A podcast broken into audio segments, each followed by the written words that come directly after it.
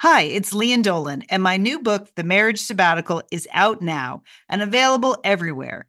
People magazine chose it as an April pick of the month, one of the best this week. A hopeful take on commitment, they said, and an innovative story about marriage. Mmm, sounds juicy. The Marriage Sabbatical, out now, available everywhere.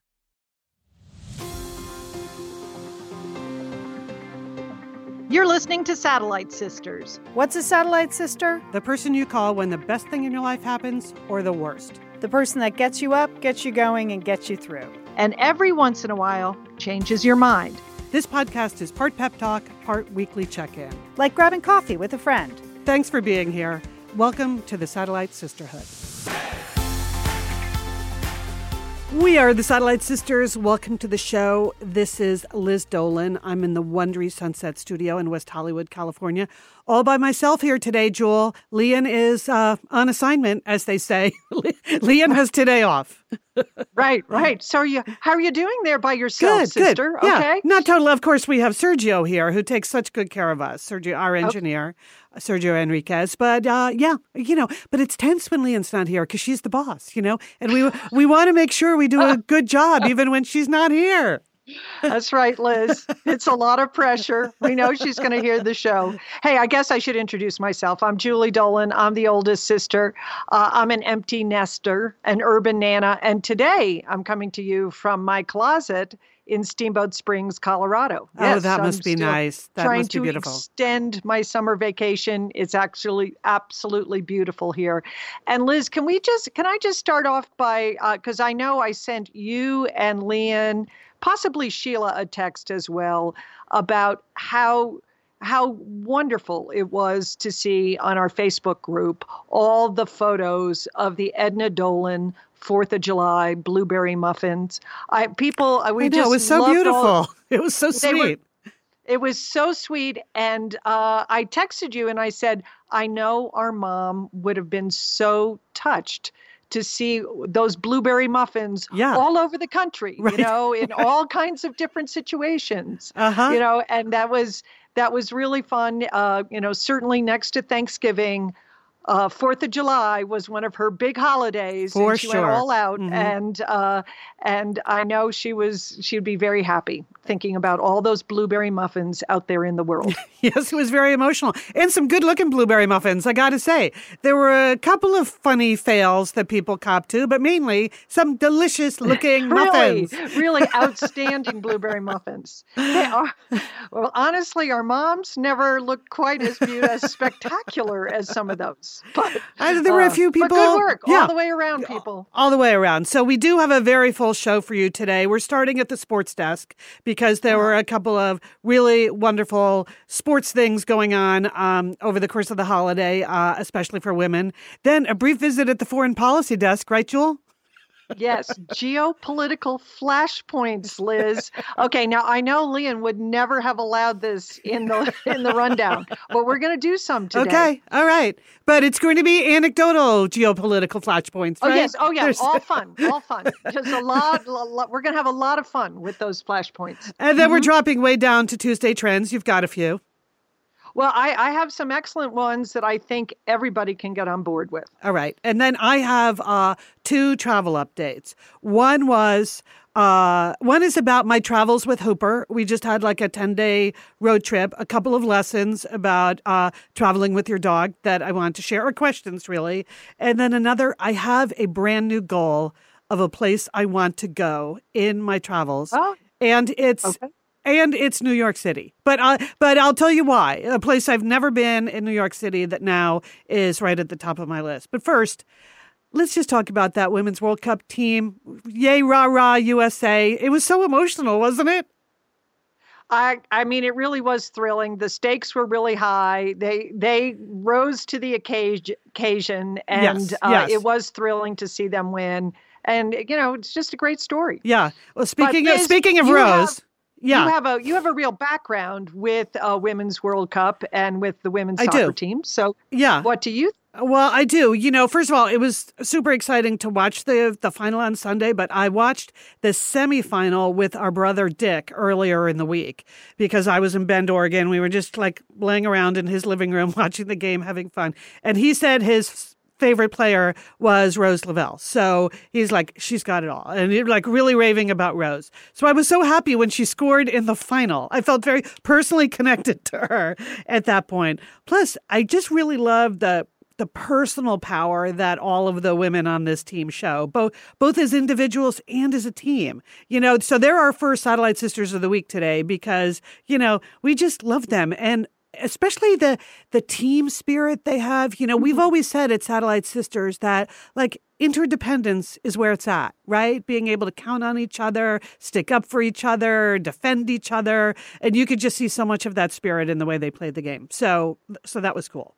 But you're right, I do have a personal connection to this event because 20 years ago, when I first left my job at Nike, I was running marketing at Nike and I left there. It's when we were starting to invent Satellite Sisters, mm-hmm. but as uh, which was, you know, not so much a paying which gig. it was still in the closet. it was right. Yes. We, we, we, had to we had to keep our day job yeah. during yeah. period. Yes. So so my day job, the first gig that I took was to run the marketing for the 1999 Women's World Cup, which you know that was the fantastic opening game at Giant Stadium, the closing game at the Rose Bowl, the big Brandi Chastain moment, like all yeah. of that. I was very engaged with that whole thing as a marketing project, but also as a cultural moment. And I worked with a, a business partner of mine at Nike, actually also left the company at the same time, Rosemary, who you know, because she was also helping us start Satellite Sisters. So Rosemary and I, and actually our brother Brendan, all worked on the 1999 uh, Women's World Cup. So that was, you know, that great team of Mia Hamm and Julie Foudy and Kristine Lilly. So, but there, and there were great things about that moment. Obviously, it was a real moment in women's sports history. Uh, Can but, I say that, Liz? Can I just interrupt? Because prior to that, I mean, people had pretty low expectations for like who would watch women's soccer, yeah, right? It yeah. wasn't. I mean, I mean, when you were brought in to do the marketing um, for that, it was it was a tough challenge because it uh, while it was a very popular sport in the United States, it wasn't like a lot of people came to the stadiums right. to watch women's soccer, or it wasn't a big television event the way we now just accept it as yeah. a big exciting television event. No, I I give all credit to Marla Messing, ran that organization, the Women's World Cup organizing committee. She was the I think CEO was her title, and she just insisted. FIFA wanted to put all the games in like little college stadiums. She's like, no. No, we are not doing that. This is our moment. We are going to put the games in big stadiums. And they were like, You're crazy. You are never going to be able to do that. So there was just a lot of pressure to sell the sell like 10 times more tickets to every event that had ever been sold before. So that was a big challenge. She also insisted that the television network televise every game. They were only going to televise like the semifinals and the final. She's like, nope, nope, you need to put every game on TV. And if it wasn't for her, like, we're going to do this, people, where this is our moment, you know, I'm not sure we would have been in the big stadiums. We definitely wouldn't have been on TV that much. And you wouldn't have had this sort of historic moment where everyone got to remember the game was tied nil nil zero zero uh, after extra time, and then the U.S. sank all five penalty kicks to to beat China, and there were ninety thousand fans at the Rose Bowl and eighteen million TV viewers. So it was just like a moment. So here we are, twenty five years later, and I love the fact that that cultural moment has moved on to something even bigger because mm-hmm. that was a real US moment, but I'm not sure like it changed the rest of the world. But this time around, do you know there was a 25% increase in the global television ratings for this event? And you could see it. I had friends who went to various parts of the tournament around France and they said it was fantastic to see how many Americans turned up, but it was also especially fantastic to see how many people from around Europe turned up to see their own teams and root for their own teams and a lot of, you know, fathers and sons and things you wouldn't necessarily have seen with women's football, as they say, 20 years ago. So to see all of that, to see how great all the teams were from around Europe now, it's just like, it's just more competitive. That's what you oh, want. yeah, I, that's the thing. The the the play was so exciting to watch. Every Yes. match was Yes. really very exciting. Yeah. And so, and my friend Rosemary, the aforementioned Rosemary, who worked together with us on the 99 World Cup, she's now been back at Nike for a while and she's in charge of all women's marketing for the entire company, including this World Cup. So she was in the stadium at Lyon and she was texting me. And at the very end, she texted me just a video of all of the fans staying and cheering and just going crazy. And it was just like, it really got me choked up to see how much ha- it had really continued to grow in the 20 years since 99 and it's just a it's just it, it made me very emotional that it was like Good. it was still growing it's still those all the women from all the teams were just out there just doing an awesome job and all of the fans were so engaged so you know you you just have to love that the only So, thing Liz, let me ask you, where do you think it goes from here? Do you think it gets even bigger? Yeah, uh, yeah, or, yeah. Or what? Yeah, I think it can get bigger.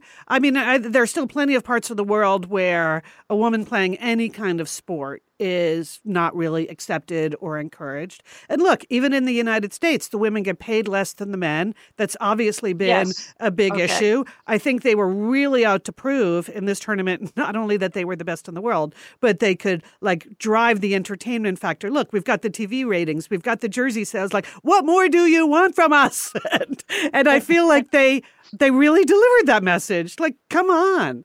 They are actually a more profitable team for U.S. soccer than the men's national team. So, like, they went out there, they had a lot to prove, and I and I think they did it. So, who And they knows where it. it can go? They did it. Yeah. So I know they're getting a big ticker tape parade in New York. That's exciting. Yes. And I guess they're going to be on some kind of victory tour. So hats off to all of them. I mean, Yes. that was really, really exciting. I So- was, yes. Okay, we will just leave that there. I was going to bag on the men's national team for a little bit, but I'm not even going to bother to do that. Let's. Don't do it, Liz. You're you're filled with a positive spirit. I am. Okay? Okay, so w- the right. Women's World Cup team, our first Satellite Sisters of the Week. Now you have another, Julie, from the I Sports do Desk. have another one, and that would be the 15-year-old sensation Coco Gauff, who um, who was made her just a spectacular showing in uh, the tennis tournament, the Wimbledon tennis tournament.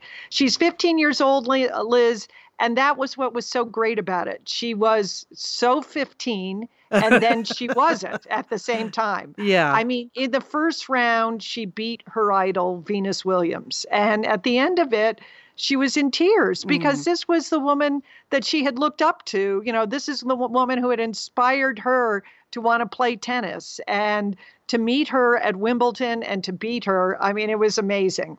Uh, but without a doubt, the to me the most exciting part of it was the third round match she had against Hercog. And I have been in and out because I've been out hiking here in Steamboat. Uh, so I actually miss. I did not watch the match, but I knew the final score and I knew that Coco had won. And when I sat down to watch the match, I still could not believe how she won.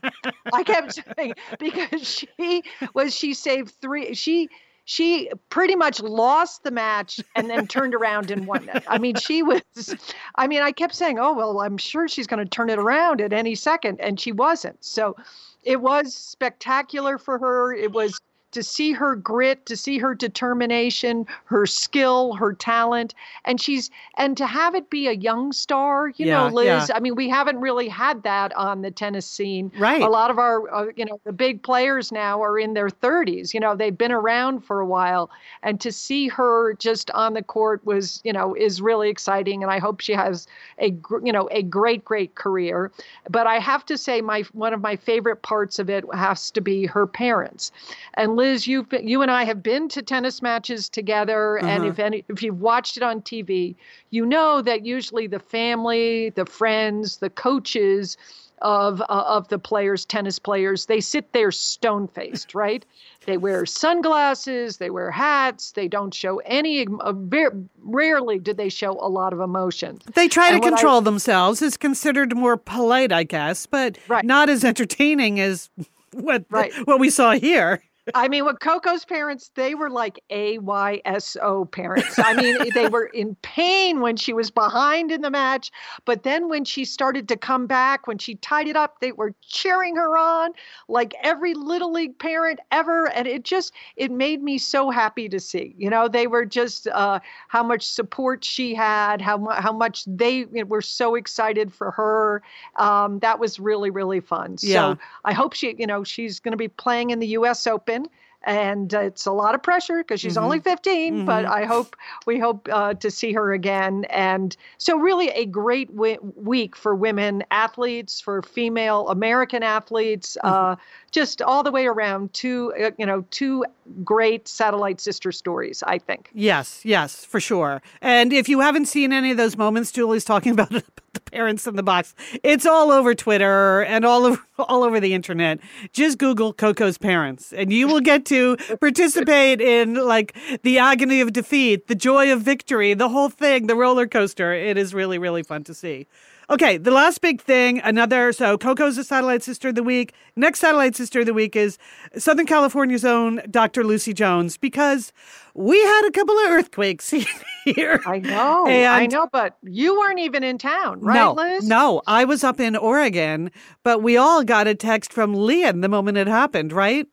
Right, Lian. I, Lian wrote a text that said crazy because you because she had gone to the Rose Bowl to see some special event about the Apollo 11 uh, landing. Right. Uh, so she was she was said the bowl was must be was a freaky place to be. Sheila weighed in, our sister Sheila. She said she needed a weighted vest because To calm her down. rolling, rolling so much. Uh, she, uh, Lian said the whole Rose Bowl was swaying. Uh, Wow. So Wow. uh, it was really a, you know a scary situation for a lot of people. We thank everybody on Facebook who checked in. Uh, uh, you know, uh, Southern California sisters that uh, th- those were big earthquakes. Yeah, yeah. I was, you know, I was glad to be away, but then again, I was like, oh, what's happening in Santa Monica? If if Lian and Sheila are both talking about like the giant waves and whoa, that was a big one, and lots of other people on Twitter saying, wow, I never felt anything like that. I texted a couple of my neighbors in my building in Santa Monica, just like pretending to care about how are you, but really wanting them to just tell me how the building how the building was. Yeah, your, your whole building, you have all that nice. You know how friendly we are. Yeah, yeah. No, but first I texted my friend Deborah across the hall, Deborah, and I was like, "Hey, I saw a big earthquake. Like, how you doing? Everything cool there?" And she was in Chicago with her dad, so that didn't help at all. She's like, "Oh, there was an earthquake. Let me look into that." Then I texted another neighbor, Paula, and who was home, so she reassured me that everything in Santa Monica was cool and the building was good. And uh, so I felt a little bit guilty that she immediately knew that I was asking about the building, even though I was pretending to ask about her.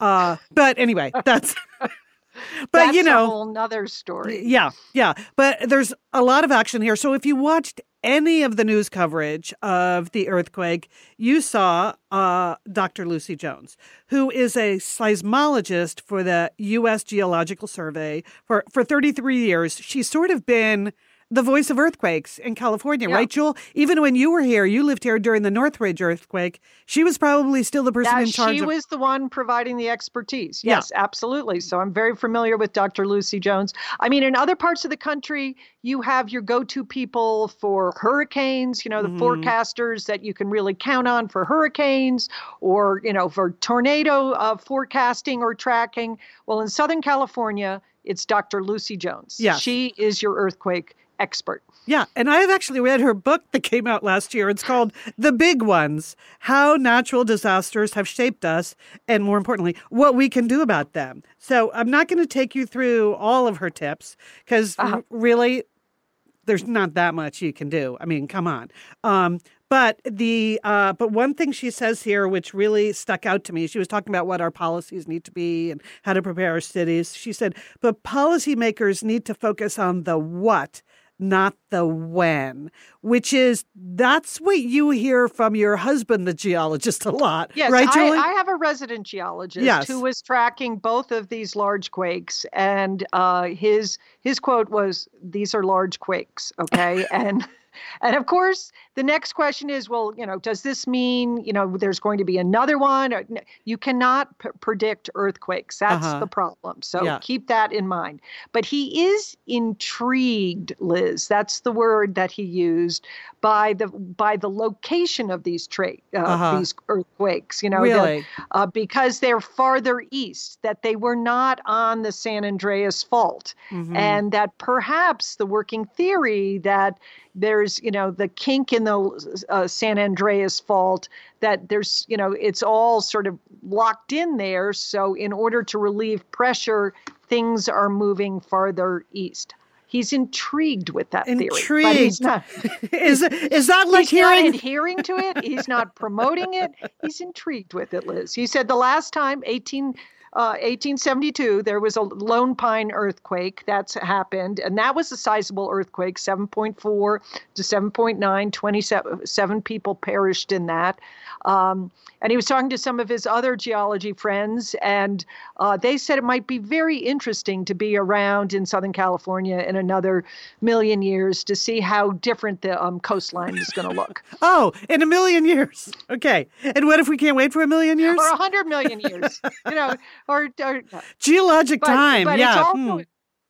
it's also important to remember, Liz, that this this earthquake, according to my husband, that the activity um, that we've just seen east of the San Andreas Fault, that this activity doesn't indicate any increased risk for the San Andreas Fault, but that's because it's already a super risky fault. So there you have that. Okay, that's your good news, Does bad that make you news feel better? scenario. No. There's no good news. There's no good news where you live. You live in a highly active area, Liz. I know. Things my- are happening out there. You know? I know. My neighborhood is actually designated a liquefaction zone. And mm, that's just not where you want to be living when the big one hits. But what are you going to do about it? Didn't know that when I when I bought the place. Anyway, one last thing I want to say about uh, Dr. Lucy Jones because um, I just love her. She it's like she doesn't age either. Have you noticed that? just like It looks good. But I was I mean, I, I I'm aging, but she's not. She's maybe, not. Maybe it's just all this work with seismology keeps Some- you young. Something is keeping her young. So I was re- rereading her bio last night, and it said a research associate at Caltech. She holds a PhD in geophysics from MIT. And get this this was the surprise a BA in Chinese language and literature from Brown University. Okay, I went to Brown, so that made me, that was exciting. But Dr. Lucy Jones got her BA in Chinese language and literature. So there you go, people. You know, I, I appreciate the humanities, literature. Look at that. And she's gone on to greatness in science. So it can be done. It, it can be done. All right. Well, we just stay safe out there. Yes. That's all I can say. Make sure you have your earthquake bag. Do all your preparations. You know. Yeah. So Otherwise, there's nothing else we can do. Okay, we're going to take a break to thank a few sponsors, and then when we get back, uh, Julie's at the foreign policy desk. don't tell, don't tell Lian. Hey, it's Liz and Lian here, and we want to thank Prose for supporting this episode of Satellite Sisters. Now, you know, Liz, I've been out and about with my new book, The Marriage Sabbatical. Mm-hmm. The book is getting rave reviews. I'm very happy. But you know what else is getting rave reviews? My hair, Liz, my hair from Prose is getting rave reviews. Lian, I am not surprised. You have been on that Prose hair regimen for quite a while. I mean, you have good hair anyway, but now you have great mm-hmm. hair because you've really paid attention to it. Well, Liz, Prose is made for people, not hair and skin types. Personalization is rooted in everything they do, from their in depth consultation to their made to order model. And you know what? I love the regimen they have me on. I, do I take the hair vitamins every day? Yes, I do. Do I use my shampoo and conditioner made especially for Lian Dolan? Yes, I do. Do I sometimes use the leave-in conditioner when it's, my hair's really dry? I do. And I even have a pre-scalp thing that they give me. Okay, Prose, you you're the boss. I'll take it. you tell me what my hair needs. That sounds good. And here's the thing. It's personalization, Liz. For Yeah. millions of possible formulas, only one is uniquely Lian's. Okay? And I'm I'm using it. Prose mm-hmm. isn't just better for you, it's also better for the planet, Liz. They're a certified B Corp, cruelty free, and the first and only carbon neutral custom beauty brand. So, Prose, we love you. I love the photos of my hair. Couldn't be happier. photos of your hair. There are people in the photos too. That's the thing about a book tour. Everybody has their picture taken with Lian and then post it. So Yeah. the hair is important. Couldn't be happier, Prose. Prose is so confident that you'll bring out your best hair and skin. They're offering an exclusive trial offer of 50% off your first subscription order at prose.com slash sisters. So you get your free consultation, then 50% off at prose.com slash sisters. And Prose is spelled P R O S E. Prose.com slash sisters. Thanks, Prose. All right, we are back. And uh, when Julie sent me her notes uh, for today, this one was under the category of geopolitical flashpoints. So, Flashpoints, Liz. I thought that would get you going. yes. Uh, okay. But no, I wanted to tell you about a couple weeks ago. Uh, I went to a lecture at the Bush Presidential Library, uh, and the and the title of the lecture was Geo, "Geopolitical Flashpoints." Mhm. Uh, that sounds pretty sexy. But w- I was invited, and my husband invite were invited by Ian Bremmer, who was one of the speakers. Uh, Ian Bremmer is a professor at NYU. He's also head of the Eurasia Group. You may have seen him. He's on TV all the time talking about geopolitical flashpoints, Liz. okay. So we're going to get a short course via Ian Bremmer. All right, but so so the presidential library, the Bush Presidential Library is beautiful. If you're in Dallas, you should put it on your list of places to go. They always have interesting exhibits. They have great speakers. I have been there one other time to hear some North Korean defectors, so I was very happy to go back. But this time, because we were going as the guest of Ian Bremmer. We had we uh, we had met him much earlier when uh, when we were living in Moscow, uh, and it was very nice to extend us a, a you know a VIP invitation to come hear him speak. Wow! So we got to go Mm. to the VIP reception ahead of time, Liz. You know that's the little wine and cheese thing Yeah. that they have, and you can talk to the speakers. So I was pretty psyched You about get that. your So- flashpoint sneak peek. Yeah. yeah, yeah, that's right. Behind the gonna do that. scenes. So, so here I am. You know, we're we're hobnobbing at this uh, little uh, reception, and I um, I went to get a glass of white wine, as you do at geopolitical flashpoint receptions. You know, Yes. and so I went over, and the bartender took out this cup. It was a plastic cup. It has a lovely American flag on it, presidential kind of seal Uh-huh. but he gave he poured my wine into a sippy cup. It's a presidential sippy cup. You know, Oh. it had the lid, it's identical lid locking system Yeah. that I use for my grandchildren. Mm-hmm. That's what they serve drinks in at the Bush Library because apparently they do not want people spilling, you know, red wine on the carpet, Oh, um, right. or white wine or a mixed drink. So they serve everything in presidential sippy cups. Oh, okay. Which- good insight behind the scenes. Just which which is really uh Do you get to it was keep it? unusual. Yeah. It was a first for me, Liz. Uh-huh. So then, so I, so I was excited. So we had, you know, I'm sipping my sippy cup, and they said, okay, now it's time to go into the auditorium. And again, because we were Ian's Ian Bremmer's guests, we got to sit in the front row. So we got, we went in the front row, and I sit in this chair, Liz, and and my feet don't touch the ground. So I got my sippy cup and my feet are dangling this chair. And I'm like, what is happening here? You know, I felt a little like Alice in Wonderland. Have I like shrunk or something? Yeah. But then it just dawned on me because again, I've sat in this auditorium before. It seemed like regular, very nice auditorium seats. But the front row, Liz, they have essentially thrones that mm. people can sit in. And because they have a lot of people who are used to sitting on thrones coming Ah. to the Bush Library uh, to hear various um, speeches and and conver- and participate in various conversations. So the front row of the library is Mm. that these seats are well, they're quite something, Liz. So they're the usually the seats are usually held by say heads of state,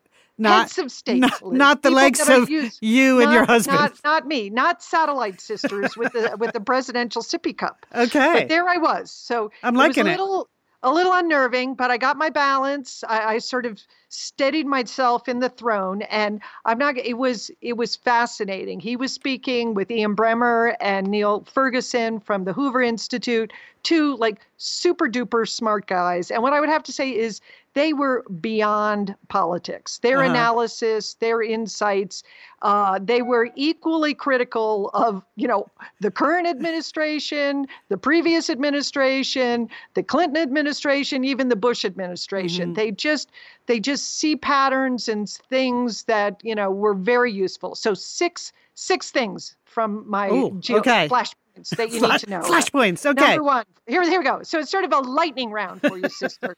one, Russia, of course, meddled in the last election, and two, Russia is meddling again. So that's okay. the first flashpoint. Two, both of them said the rise of China is bigger than the fall of the Soviet Union. Oh, okay. Think about that. Three, this is the scariest one that China has leapfrogged in technology in the last five years. Mm. That they are so far advanced in technology, it's it is something for us to really be alarmed about. And I wrote down in my little notes when I got home and put my sippy cup down uh, the word AI. Need oh. to learn more about AI because they were oh talking God. about that. Do we actually have to learn it, or can they just learn it and tell us about yeah, it? Well, we need to understand what it is, Liz, and what the implications are. Okay? Got it. So, okay. So put that on your AI. Got AI. That's got artificial that. intelligence, people. Okay. okay. Next one then we have a new Cold War going on, China versus the US. Yeah. But here's the other part of it, but maybe not with Europe. Like Europe is not necessarily backing the US right now oh. in our Cold War with China. Yeah. Hmm. Well, okay, you've seen that. They're one? buying technology from China that the U.S. doesn't want them to buy. Right. right. Okay. Continuing on. Okay. That was a flashpoint. Yeah. Fifth flashpoint the Germans are now see the US as a bigger threat than either China or Russia. Well, Germany. Okay. I feel uh-huh. like there should be some follow up questions here, but we may not have time in our lightning no, round. No, but... this is, I just had to take a sip from my sippy cup when, when he said that. I was like, oh. And okay. then finally, and this, this is not good news Britain, Brexit situation, it's really doomed. Yeah. That's it. Uh, okay. Yeah. Uh, okay. It's all doomed. So mm-hmm. Uh, mm-hmm. that was it. But it was a fascinating night. Uh, I, you know, enjoyed being there. Uh, I was honored to be there, to sit on the throne, to drink. I said, drink my white wine out of my sippy cup. And uh, you can follow up on on any of those geolit- geopolitical flashpoints. Okay. Yeah. Just Google any of that. Okay. Thank you, Julie. That was uh, that was very well done. It's nice that this is what you do in your spare time. You go out to learn more about geopolitical flashpoints. I well, I, I mean, I we don't live overseas anymore, but I'm still very much interested in what's happening around the world. And it's interesting that our, the experience of living in Russia is still really relevant to understanding what is happening in Russia today. Yeah. So. Okay. Well, there you have it. All right, I want to move on to another uh, flash, flashpoint, um, more in American culture. We kind of waded into this a little bit a few weeks ago when Lian brought up the whole alternative milk flashpoint. Like, what yes. is really milk? Is a nut milk a milk? Does it have to be from a cow or a goat? We, you know, we had we had some opinions on that, a little bit of a debate, you know, and I can see why that's debatable, like what the word milk should be applied to. Um, right. But then I saw another article last week that is like, okay, now wait, no, this is a bridge too far. This is a story in Vox where the headline is Mississippi is forbidding grocery stores from calling veggie burgers veggie burgers, Julie. So I don't understand that. Here's what they're what saying. You can't apply the word burger to anything that is not slaughtered li- livestock. So you can't say veggie burger or even vegan hot dog. Uh, words like burger and hot dog would be permitted only for products of slaughtered livestock. Proponents of the law, proponents claim the law is necessary to avoid confusing consumers. But given that the phrase, I don't know, veggie burger, I don't find that confusing. Do you? I don't find that confusing. I'm more confused like how how are they categorizing a tuna burger, Liz, uh, Right. or a salmon burger. You know, uh, what what? Because that's not necessarily livestock, uh, but those are Yeah. definitely burgers, right? Right. They are burgers. I, I think I think we get to apply the word burger wherever we want. I think it's different. Anything between a bun, Liz, is a burger. That's or a lettuce inside the that- lettuce wrap if you're going that way. You know, okay. Okay, yeah. that's right. I just Yeah. wanted to bring that up. Like, there are plenty of things that are worth debating. I don't think this is one of them. I think we get to call anything we want a burger, and you don't get to you don't get to pass laws about this. Okay, can we Well, agree to that? again? Is this the highest and best use of our taxpayer dollars that we're no, passing? no, no. Is that is this because um, like burger makers, meat burger makers, Sure. are feeling threatened by Yeah. veggie burgers? Yeah, yeah. The same way the dairy people are threatened by, you know, nut milk. So Yeah. I understand the motivation. I'm just, I am not going to be following this law. And So I, what are you supposed to be calling those veggie patties then? I Are- don't is know. pat- are you able to use the word patty? Is that I'm going to have to call is the. that outlawed too? I'm going to have to call the American Civil Liberties Union, Julie, to find out about what can we use the word patty without risking uh, incarceration. So anyway, we can move on. I just want to put that out there. No, no, I. A burger is a burger is a burger. I get to call anything I want a burger. Okay. okay okay okay liz okay well you know it is tuesday uh, Yeah. even if in the summer we have tuesday trends i'm hard at work scanning the universe to find some uh, some trends for for us and the first trend i have up liz is something that i think maybe um, everyone that's participating in Operation Sea Turtle can really get behind. This is a trend that started in Sweden, and it is um, it is you know because the Swedes are so advanced in so many ways that this is it has an athletic component to it, Liz, but it also has a social responsibility level Oh, to, uh, okay. Aspect to it. So I'm you know you got to love that. hmm The new thing is called plogging, Liz. P L O G G I N G. Plogging. Okay. And what you do, what you do, you can do this as an individual plogger or you can do group plogging. It's it's up to you. But what you do is you go out for a run and as you run, you pick up trash that you see along the way on your route. You're Oh, plogging. Oh, you're- Okay, you're running, okay. you're picking up trash, you're running, you're picking up trash. And here's the really good news. Uh, I, I don't think this is true, Liz, but I, this is according to the World Plogging head, headquarters uh, that people who plog, you know, if you just run, you're you're burning like 400 calories an hour. Uh-huh. But if you plog, it's 575 calories an hour. oh, oh. So it's actually better for you to do that. Uh, until you just fall over and hit your head or something. That's what I would worry about. Just the Right. Just, you mean bending down the leaning picking- over, the constant leaning over. Yeah, I lose track of where I am. Whoa! Next thing I know, I'm by the side of the road, laying on the ground. Well, Liz, no, you could squat. You could do a squat when you when you Oh, go to pick okay. up. I Oh. mean, I, I but I, I think it's something that we can get behind. I mean, it's popular in Sweden. They're trying to make this a worldwide uh, uh, thing. So start plogging in your neighborhood. Okay. Okay. And you know what? I just this reminds me this is more than 20 years ago. This would have been the late 80s. Again, back in my back in my days at Nike, I remember having a conversation with Joan Benoit Samuelson one time. And you know, you may remember Joni first woman ever to win an Olympic gold medal in the marathon. You know, Maine's own Joan Benoit Samuelson.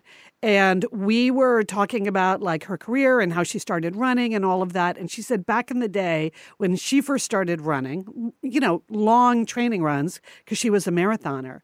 It was so unusual to see a, you know, she's like a teenage girl, young woman on the road running by herself, that when cars went by, she used to lean over and pretend she was picking up garbage, Julie, because she thought it was too weird to just be out there running. That people wouldn't Oh. they wouldn't think she was so weird if uh, if she pretended to be picking up garbage. So we can at least be grateful that that has changed. She went on to win a gold medal, so nobody thinks it's weird to see women out running anymore. But it used to be such an unusual thing that she pretended that's not what she was doing. she was picking it. She was the plogging. original plogger. She was the original okay. I think, I think when the, when there is a plogging museum, there will be a statue to Joni Benoit. Yes. Okay. Okay, Liz. This second trend comes to comes to comes to us from from one of my friends. Grace Ann sent this to me, and uh, I wanted to know if you want to get on board with this. Uh-huh. Although, although I know you're not going to want to, but get this, Liz. Airports are now opening up their terminals for tourists who just want to hang out. Okay, so here's a here's an example at the Pittsburgh International Airport. Um, almost uh, almost once a week, Chuck Hughley brings his granddaughter, three-year-old granddaughter, to the Pittsburgh International Airport, and they ride the trams. They go on the moving sidewalks. They look at the planes. They stop in at one of the concession stands, and they're able to do this by, because they get what is known as a non-traveler's pass. Now, I've never Mhm. heard of this. But No, me neither. you can uh, apparently in certain participating airports. Pittsburgh is one, Tampa. They're considering doing it at SeaTac, the Seattle airport.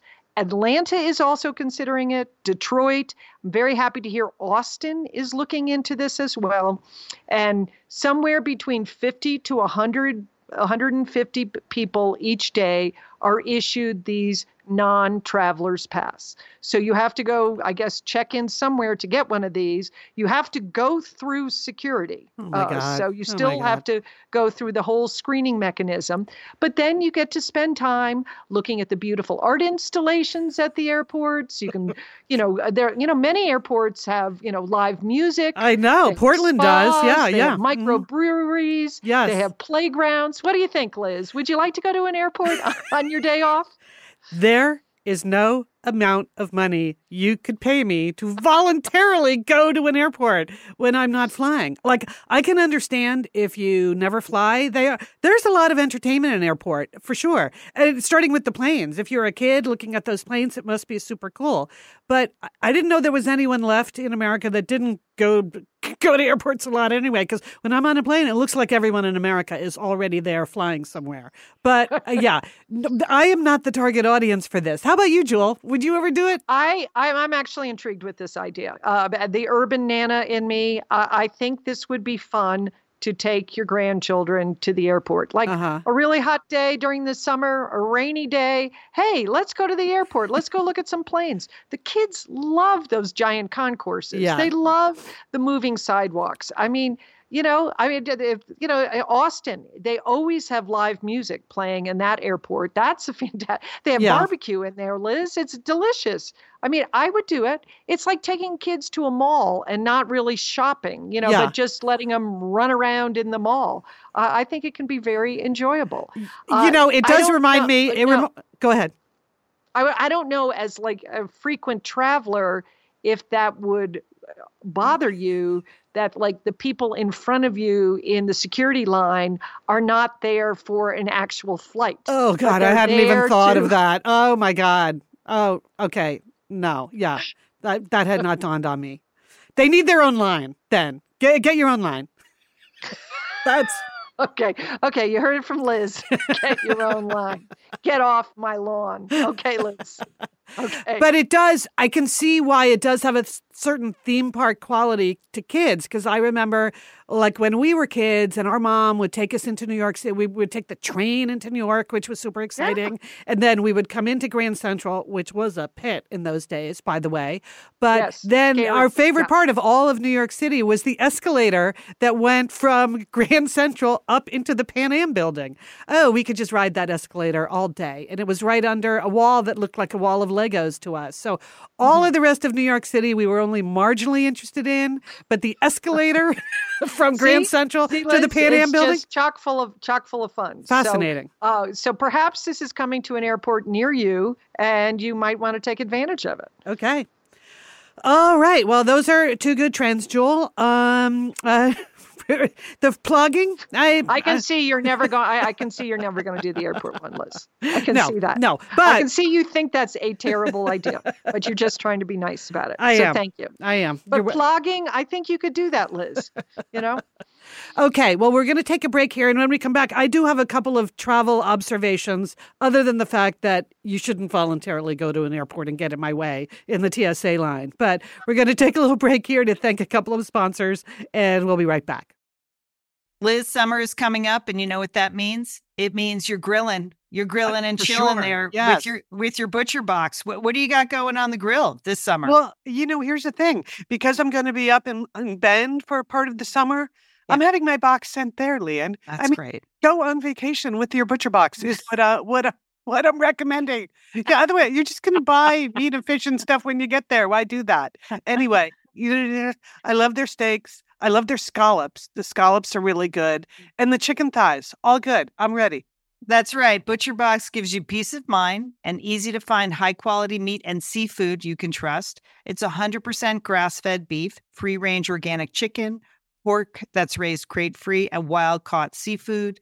No antibiotics or added hormones. And as Liz said, delivered right to your doorstep. And you can customize that delivery plan, Liz, right? Because it mm-hmm. can go wherever you want it to go, whenever you want it to go. If you want to delay it a week, you know, speed it up a week, you just go to your Butcher Box account and you can make that all happen. It's so easy to manage online. Yeah. And if you're like Liz, you can take your butcher box on vacation, which is that's nice. That's nice. nice to have something familiar there. yes. So if you want to take your meat on vacation, sign up at butcherbox.com slash sisters and get our special deal. ButcherBox is offering our listeners a free for a year offer plus an additional 20% off. So you can choose salmon, chicken breast, or steak tips free in every order for a year.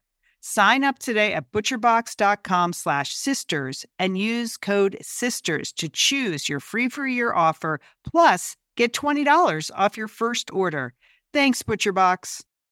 And we are back. Okay, I mentioned that I did some traveling last week, Julie. It was a mm-hmm. it was a long road trip with Hooper. And it was over 1800 miles. I drove from here to Palo Alto, California. I'm I'm working on a work project that meant that I needed to be uh, at a track meet for a couple of days at Stanford. So we were at Stanford for a couple of days, and then we carried on up to Bend, Oregon, and then I driving back to California. I stopped to see a friend in Santa Cruz, and then boom, I got home on Sunday night. So it was super fun. Uh, travels with my dog. But it was the first time ever that I've experienced a multi day hotel stay with Hooper while I'm working. In other words, like, what do you do with your dog all day when you're going to work and you can't exactly? So you, you Bring him. couldn't take him to the track meet. No, I, mm, I His just legs are too little. his, leg, I his get leg- Yeah. legs are too short. I just had visions of these world class athletes tripping over my little dog and like a career ending injury because someone didn't see Hooper because he's so short and just tripped over him. So it's the first time I've ever just like put the do not disturb sign on my door and then I was out for like, you know, six or seven hours. What are you going to do? I know. Okay, and and and Hooper is not kennel trained. He's not like No. sleeping in a kennel. No, no. no. He's just lying on the bed watching TV Yes, or yeah. going in the minibar, right? Yeah, yeah. Now, well, were you in a pet friendly hotel? Yes, or yes, was- of course. This, No, okay, was- you were in a pet friendly. I was in a yeah. super super friendly as a matter of fact. They were very happy to see him, but I just you know I, you're kind of afraid that like what if he just barks all day? What if and they they make you when you sign in with a dog, you have to give them like your cell phone number so they I guess it's so they can text you if your dog is so barking all they, day. If they are barking, Yeah. I, I've you know I've traveled with our dogs, and yes, I've we've checked into Holiday Inn Expresses where. Like if your dog is barking, Yeah. they, you know, and you don't come back, Yes. there's going to be you have the, they give you all these warnings. There's Yes. going to be trouble there. So Did I but you just hear some barking in the background? uh, is that your Hooper do- would- is that your dog? Did I just hear a dog bark? I thought I did. Oh, okay. No, yeah, I was, and one of these was a Saturday morning. So on a Friday morning, I don't feel so bad if a dog starts barking at eight o'clock in the morning. But Saturday morning, you really don't want to do this. But anyway, I never got any kind of an alert from the hotel. I came back and you just open the door and you're like, mm, I wonder what's happened in here since I've been gone. But it was fine. It, it- he was just, he seemed to be super good all day, all both days, no complaints. So, you know, that was a good thing to find out. Then the well, oth- that's good because that's an unusual situation. He wasn't in the you know your your home where Right. he knows familiar surroundings. right. I mean, he could have destroyed the bed. Yes. he could have. he you could have done any of uh, those things. Right. He doesn't normally do those things, but whatever.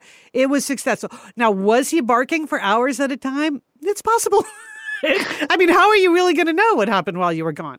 You assume that if it's really bad, if somebody complains, the hotel will text you, but nobody did. Whatever. So, Did you leave the TV on for Hooper? No, I didn't. Should I have done that? Because Well, I mean, just sometimes there's some noise. Yeah. So in case he is barking, people again, and they walk by the room. Is that the TV or is that a dog barking? See? Oh, okay, good idea. No, my friend Ralph, who I was with, working with on this project, he asked me if he had left the, if I had left the TV on because he said he leaves the TV on for his dogs all day, every day. So yeah, okay. So that was number one. I guess it went okay. No complaints, all good. But then number two, this was a super pet friendly hotel. So everywhere I wanted to go in the hotel, mainly, I could bring him. There was a nice big outdoor dining area. He could sit at the table with us when we were having dinner at night. The, the there were a lot of greens around in the parking lot. We could walk. We were sitting by the pool. Dogs are welcome there. It was like this is great. Really, uh, well-behaved dogs get to go everywhere, and you know I think that's fine. But at one point Friday night, there was a group of us sitting outside working, and then there like the entertainment started by the pool, and there was a singer, and we were trying to have a meeting and whatever. So we couldn't really hear. We were yelling over the singer, and we thought, well, that's not very nice. So we went to go move into the bar, which was actually quieter than being outside, to complete our meeting, and we got all settled in, and then the bartender came over and told me that dogs are not, dogs are not allowed in the bar. And I just Is thought, that like the, you don't have to show ID or something? I don't know. It's just is it is it part of the liquor license that you can't have dogs around? I do not know. I was trying to think of what the rationale is for allowing the dogs like in the restaurant, an outdoor restaurant, but the dog could be in the restaurant but not in the bar. Do you have to prove the dog is 21? Very few dogs live to be 21. You know? The don't know. anyway, Yeah, I can't explain that. And the I- bartender didn't know. yeah. And right. So that meant poor Hooper had to go back to the hotel room. Right? Which is fine. Which was fine. I mean, it's not like I really, I don't feel entitled to bring my dog everywhere I go in the world. I just thought it was funny that he was allowed everywhere except the bar. It's funny. Anyway, so that is that. Travels with my well, dog. it's probably better he doesn't take up drinking anyway, Liz. Okay. Uh, okay, travels with my dog. And then the other travel thing I wanted to mention my number one travel goal now is going to be to uh, to get to New York City. Because have you seen all of the articles about the brand new Statue of Liberty museum that opened last month, Julie? This place, I, I have, Liz. It looks great. I've been to the Statue of Liberty, Liberty fairly recently with some some of my grandchildren. It's part of my urban Nana experience. You know, Uh-huh. We take the ferry, we do the Statue of Liberty, we do Ellis Island, we do that. But I have not been to this new museum, so I think I, I want to add it to my list. But you, you're a former New Yorker, Liz. You I know. obviously have been to the Statue of Liberty and Ellis Island before. I have never never been to either of those two places. No, I Really? apparently I should be one of your grandchildren, Julie, because I No, uh, no. When we were kids, Ellis Island didn't exist, but obviously the Statue of Liberty did. And I remember the one time mom and dad attempted to take all of us to the Statue of Liberty. We got on the ferry, we went out to Liberty Island, and it was closed because they were painting it, like painting the stairs inside. So it was still cool to be on Liberty Island, but nope, never went up in the Statue of Liberty. And then after 9 11, they closed it for a long time. Mm-hmm. And then every time I go to New York, I keep thinking, oh, I should do the Ellis Island Museum, which people say is fantastic. Have not done that. And now they've got this, you know, spectacular looking historic museum out there. I think it's time that I finally get myself to the Statue of Liberty Museum. I, I, I, Liz, it's a fantastic visit. I'm sure it's only greatly enhanced by this new museum, which Yeah. looks great. Yeah. Give yourself the, if you're going to do it, give yourself the time to, you know, to really do the museum, to do Ellis Island, to do, you know, to climb to the top of the Statue of Liberty, Liz. You yeah, can do it. Yeah. Yeah. I can't wait. So many of you listening may have already tried this. I know we have a lot of people in the Northeast and also a lot of people that just vacation in New York City. If you've if you've been to the new Statue of Liberty Museum, uh, I want to hear about it. So join our Facebook group. And you know, we always ask you to post with hashtag Sat Sisters Travel. We love to see everywhere you're going, and you post some great pictures. So if anyone has been to the new uh, um, Statue of Liberty Museum, I want to know about it. And you know, I'm headed to New York at the end of the summer for our niece Ruthie's wedding. So I'm thinking it might be maybe I need to make a res. I don't know if there are reservations involved. Anyway, I'm on it. Statue of Liberty Museum. Sign me up for that. That's good. Well, as my as my granddaughter Alice says, Nana, you have a phone. So Liz, you have a phone. You can find out about making a reservation, right? That's that's okay. That's, that's what she said. well, me. Alice, Alice Okay. is right. All right, Liz. Here is something else you need to put on your list. I have ten reasons why you and all the satellite sisters need to go see the movie yesterday. Oh, okay. oh, good, good, Have good. you heard- yes, you've heard about this movie. I've seen It- the it's out trailer. now. Yeah. Okay. You've seen the trailer. Yes. Okay. Reasons one through four is the movie is chock full of Beatles songs. Okay. Just it's great music. It's the Beatles. Yeah. So do that. Yeah. Okay. Reason number five. The director of this movie is Danny Boyle. Now you may know him from the other delightful movie, Slumdog Millionaire. Uh-huh. You know, where he is that. always the theme of the triumph of the little guy. Well, that's all here. The writer of this movie yesterday, Richard Curtis. Perhaps you are part of the multiple club that have seen Four Weddings and a Funeral Yes. or Love Actually Yes. multiple times. Yes. Have you seen, right? yes. So so that's who wrote the movie, that's who directed the movie. You know, you you're you already know the vein that they're tapping into. This is going to be solid solid enjoy, enjoyment. You Uh-huh. don't have to worry about that. Reason number 6 is Himesh Patel who plays the struggling musician. And I don't know, Liz, have you ever watched the popular long-running British soap opera EastEnders? No, but you it ever se- seen no, but Oh. it seems like every British actor ever was on that show, right? You always hear like this yes. person in this new movie. Oh, they've been on the cast of The EastEnders forever. Okay, so well, he's adorable and just winning, and uh, just you know, you're you're rooting for him. So that's all I'm saying there. Reason number seven: Lily James. We love her from Downton Abbey. Yes, And yes. Mamma Mia, here we go again. Have you seen that movie?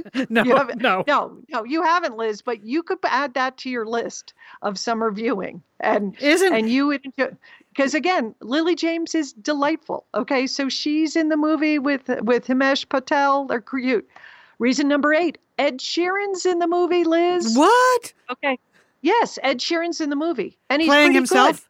Okay all right he's good now i know you're going to love reason number nine Yeah. kate mckinnon Kate McKinnon is in this movie, and she's just darn funny, Liz. Okay, she's over the top, Mm, and it's just it it is hilarious okay so she lifts just- up everything she is in. That is for sure. okay so you and then reason number 10 is that just some of the uh, the plot turns are preposterous but they're delightful surprises and you can just go with this so 10 reasons why you should go see this movie and you know i read some of the reviews after i saw the movie uh, and they were sort of lukewarm you know people Yeah. were sort of they are crazy. It's this is this is just it's it's a solid gold movie. Go Okay. see it. I, and I and I recommend it to everyone in the Satellite Sisterhood. Yeah. Okay. All right. So that is your entertaining sisters. My entertaining sisters this week is I'm going back to the Satellite Sisters Beach Bag book list for for my next pick because I'm slowly working my way through many of the books on that fantastic list. So mm-hmm. my next pick is Mistress of the Ritz. Oh yeah, that looked really good when Lian described it. Why- Yes. Why, did you pick that book Well, read, it's historical fiction, which I really like. And this is the story of a real life American woman who secretly worked for the French resistance during World War II. And you think, oh, you've seen that movie a lot, but no, you haven't, because she did this while playing hostess to the invading Germans at the Ritz Hotel in Paris. And so on the Beach Bag book list, Lian describes this as part love story, part suspense novel, novel perfect for travelers to Paris or history lovers. History lovers, that would be me, and just a Mm-hmm. fantastic story. So this one sounds it's, this sounds like everything, you know, and it's by uh, Melanie Benjamin, who also wrote The Aviator's Wife and The Swans of Fifth Avenue. So what is not to love about about this recommendation? So Mistress of the Ritz, I'm starting it this week. Okay, Liz, I think that's good. All the, I mean, all the books that I've read on the list so far this summer have just been great, uh, and it's a it's a wide, diverse list. So whatever your interest is, fiction, nonfiction, we got a little of everything on Yeah. that list. Yeah, right? yeah, yeah. So check it out. We had a whole episode, podcast episode, where we preview a lot of the books on the list, and we interviewed uh, Jennifer Weiner, whose book Mrs. Everything, of course, shot right to the top of the bestseller list once we recommended it, and uh, and then but then the blog post on our website at satellitesisters.com, Lian put together a longer blog post with more books on it, and I notice a lot of people looking for book recommendations, even in our own Facebook group. So just go on over there to satellitesisters.com and you'll see lots of book recommendations. And if you want to post your own inside the Satellite Sisters Facebook group, go for it because we know Yes. we Yeah, know we have a heavy too, yeah we know we have hey, a he- some big thinking there, Liz. Good work. Yeah. we have a heavy reading crowd. We like to encourage that. Yeah, all about the entertainment, movies, books, whatever. Okay, so um, uh, let's see. We're getting close to wrapping up. We want to thank our engineer Sergio Enriquez, who I mentioned at the top of the show. Always is here for us and makes us sound great. Our uh, sponsors today, and remember, we always put links to our sponsors. If you look in the show notes, which you can do by just swiping your phone or hitting the cover art, you'll you'll get links uh, right there that you can use. That's our special URLs, so they know we're the ones that sent you. So uh, so you can do that there. And there's a longer blog post at satellitesisters.com with more show notes. And then what else? Time for our to do list, I guess. What do you what do you have going I've on? got a big to do this week, uh, Liz, because my women's weekend group. These are my college friends, and that we have been meeting for decades. Uh, once a year, we get together. So it's a true satellite sister experience. Um, and they are coming to Steamboat Springs. So this is the first ever uh, for this group. We always meet on the East Coast. Mo- everybody lives on the East Coast except for me. Um, but and we've I've invited them for years to come to Steamboat Springs. Uh, but this year they're actually coming, Liz. Uh, so I'm very excited about this. Of course, Colorado in the summertime is delightful, fantastic. There's a lot of fun things to do.